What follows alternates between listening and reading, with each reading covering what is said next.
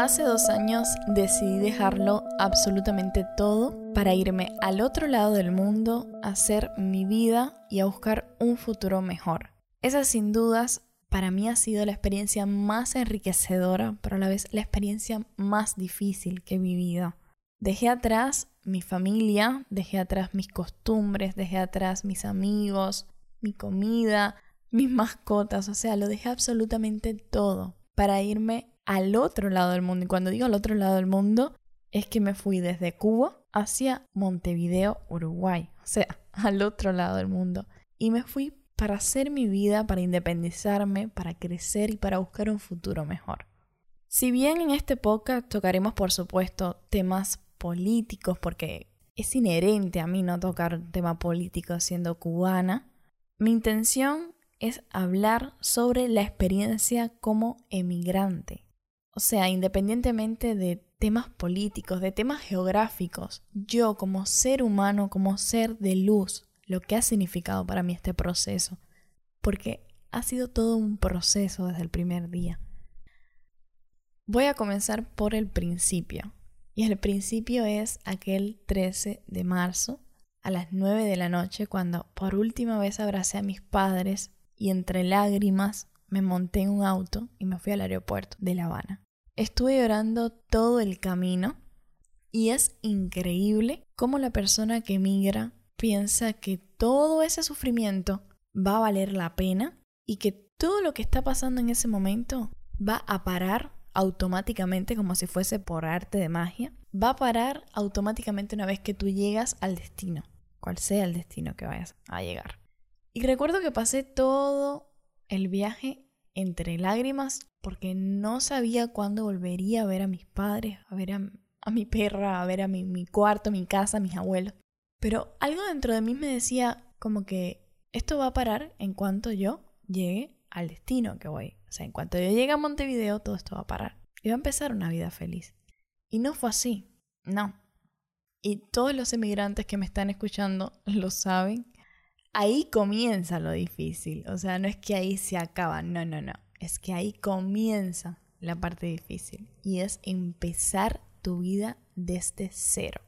En este primer capítulo me gustaría hablar precisamente sobre cómo me di cuenta que yo no era la persona que realmente creía que era. Y si cambiamos un poco la frase como para no ser tan agresivos y para no decir cómo me di cuenta que no era quien era, capaz que sería más lindo decir cómo cambié tanto para convertirme en una persona totalmente diferente a la persona que era. Emigrar, sin duda, si bien fue lo más difícil, también ha sido la experiencia, como les dije y les repito, más enriquecedora. Y cuando digo enriquecedora, me refiero a que este ha sido un proceso tan complejo, tan doloroso y tan largo para mí, que a veces siento como si yo fuese una oruga que está saliendo de su capullo para volverse una mariposa. Y quiero pensar que en algún momento, por supuesto, voy a volverme una mariposa. Pero así quiero ver este proceso de transformación que aún no ha terminado, pero que hoy por lo menos me siento más consciente de lo que estoy viviendo y en lo que me estoy convirtiendo. Y cuando digo que en este primer capítulo quiero hablar de cómo me di cuenta que no era la persona que yo creía que era, es porque yo llegué a este país pensando, no pensando, yo llegué a este país convencida de las cosas que iba a lograr, de las cosas que iba a hacer, en dependencia de la persona que yo era y de quien yo creía que era. Tenía un ideal completamente erróneo de quien yo era. Yo me veía como una persona muy espontánea, que no le daba vergüenza absolutamente nada, que no le daba pena nada, que tenía excelentes habilidades comunicativas, que se expresaba bien, que se comía el mundo, que no se podía estar quieta ni cinco minutos, que todo el tiempo tenía que hacer algo. Era una bola de fuego, según, según mi ideal de quién era yo.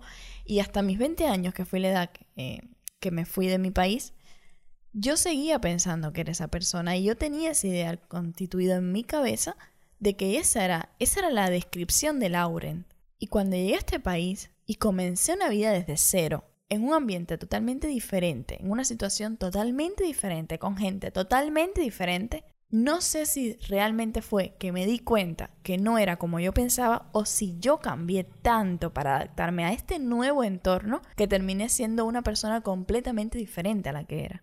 En conclusión, me fui dando cuenta, y no puedo decir poco a poco porque el darme cuenta fue algo brusco, que ni era tan enérgica, que ni era tan una bola de fuego, que no podría estar quieta, que ni era tan espontánea, ni tan poco tímida, y que era totalmente todo lo contrario. Empecé a darme cuenta que era una persona tranquila, y yo nunca me había caracterizado a mí misma como tranquila. No sé, le pregunto ahora mismo a mis amigos de Cuba si yo soy una persona tranquila, si me considero una persona tranquila, paciente. Y me dicen que no. Y realmente yo no me consideraba una persona así.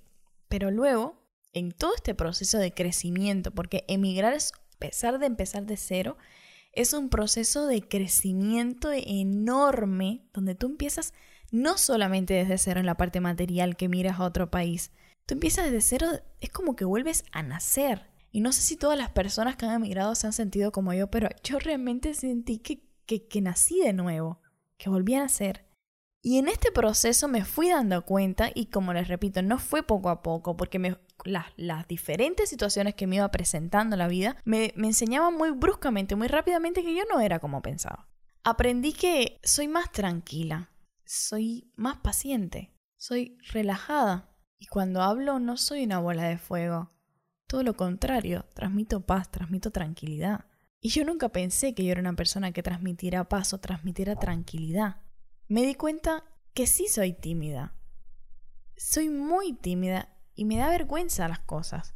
Descubrí tantas cosas de mí en este proceso que incluso he a cuestionarme si es que volví a nacer y, empecé a descubrir todas estas cosas o si por el contrario emigrar lo que ha hecho es opacar la persona que yo era. Y lo que hice fue perder mi esencia. Y capaz que aquí me estoy contradiciendo y me estoy enredando demasiado y los estoy enredando a ustedes. Pero lo que quiero ir es que nosotros creemos conforme vamos creciendo, vamos conformando una imagen en nuestra cabeza de quiénes somos, cómo nos caracterizamos, cuáles son nuestras cualidades, nuestras debilidades, nuestras fortalezas, nuestros rasgos, cómo nos ven las personas, cómo nos presentamos ante el mundo. Y vamos creando una imagen sobre nosotros mismos para poder enfrentar la realidad. Pero la realidad es que cuando te cambian, tú cambias completamente el entorno las personas, las actividades, y empiezas en un lugar de cero, tú te das cuenta realmente que esa imagen y esa percepción que tú fuiste creando con los años de ti, que estabas tan segura de quién eras, no es así, no es así. Ese eras tú en ese entorno. Y es algo increíblemente hermoso, pero es algo que solamente siento yo que te hace vivir una experiencia de emigrar o de empezar de cero, pero irte de un lugar a otro. Y digo esto porque yo siento que si yo no hubiese cambiado nunca ese entorno, esa situación, esos estímulos constantes, esas personas que me rodeaban, yo nunca hubiese podido descubrir la persona que soy ahora mismo y que no soy nada bueno. o sea, no es que ahora sea algo bueno y la que era mala, no. No, está, no, no quiero em, complicarme en temas de, de, malo o bueno o, o, si quien era estaba mal y quien soy está bien. No va más allá de eso. Lo que quiero decir es que emigrar en este proceso de crecimiento mío, particularmente eh, en la persona que soy, significó darme cuenta que yo no soy esa persona que creía que era. Y tuve que dejarlo todo, irme al otro lado del mundo y empezar de cero para yo comenzar a ver cosas que yo nunca en mi vida imaginé que iba a tener o que iba a ser. El mismo aspecto de la comunicación. Yo para los que me conocen saben que estudié psicología, una carrera que no terminé y que estoy terminando acá. Y las personas que estudiamos psicología realmente tenemos la tendencia a pensar que somos buenos comunicándonos, que somos buenos expresándonos.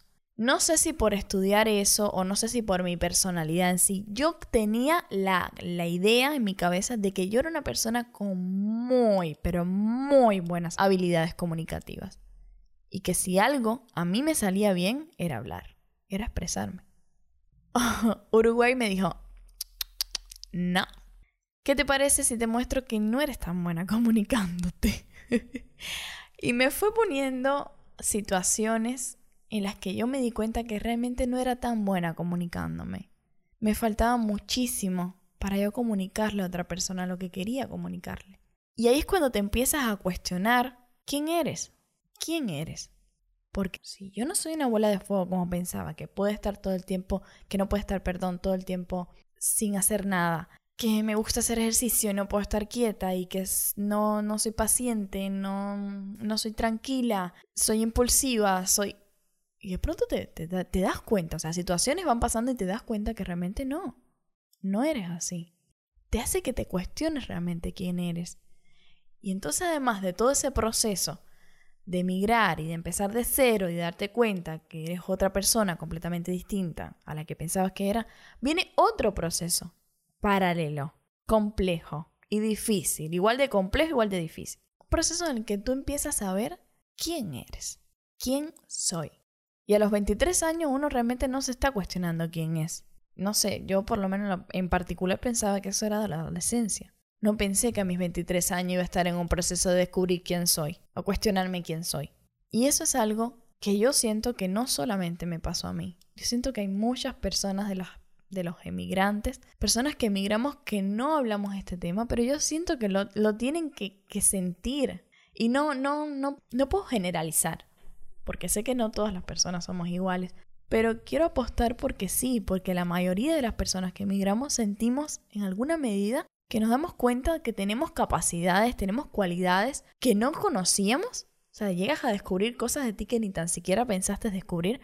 O que también les pasó lo que a mí, que se dan cuenta que no era la persona que creían que eran y que ese ideal no es que era falso, es que cambia en dependencia del entorno donde estás. Y bueno, creo que esto sería todo para este primer capítulo. Siento que expresé demasiadas ideas, pero es que de verdad tenía tanto para decir y es que tengo tanto para decir. Gracias a todas las personas que están escuchando este primer podcast y sin más me despido. Chao.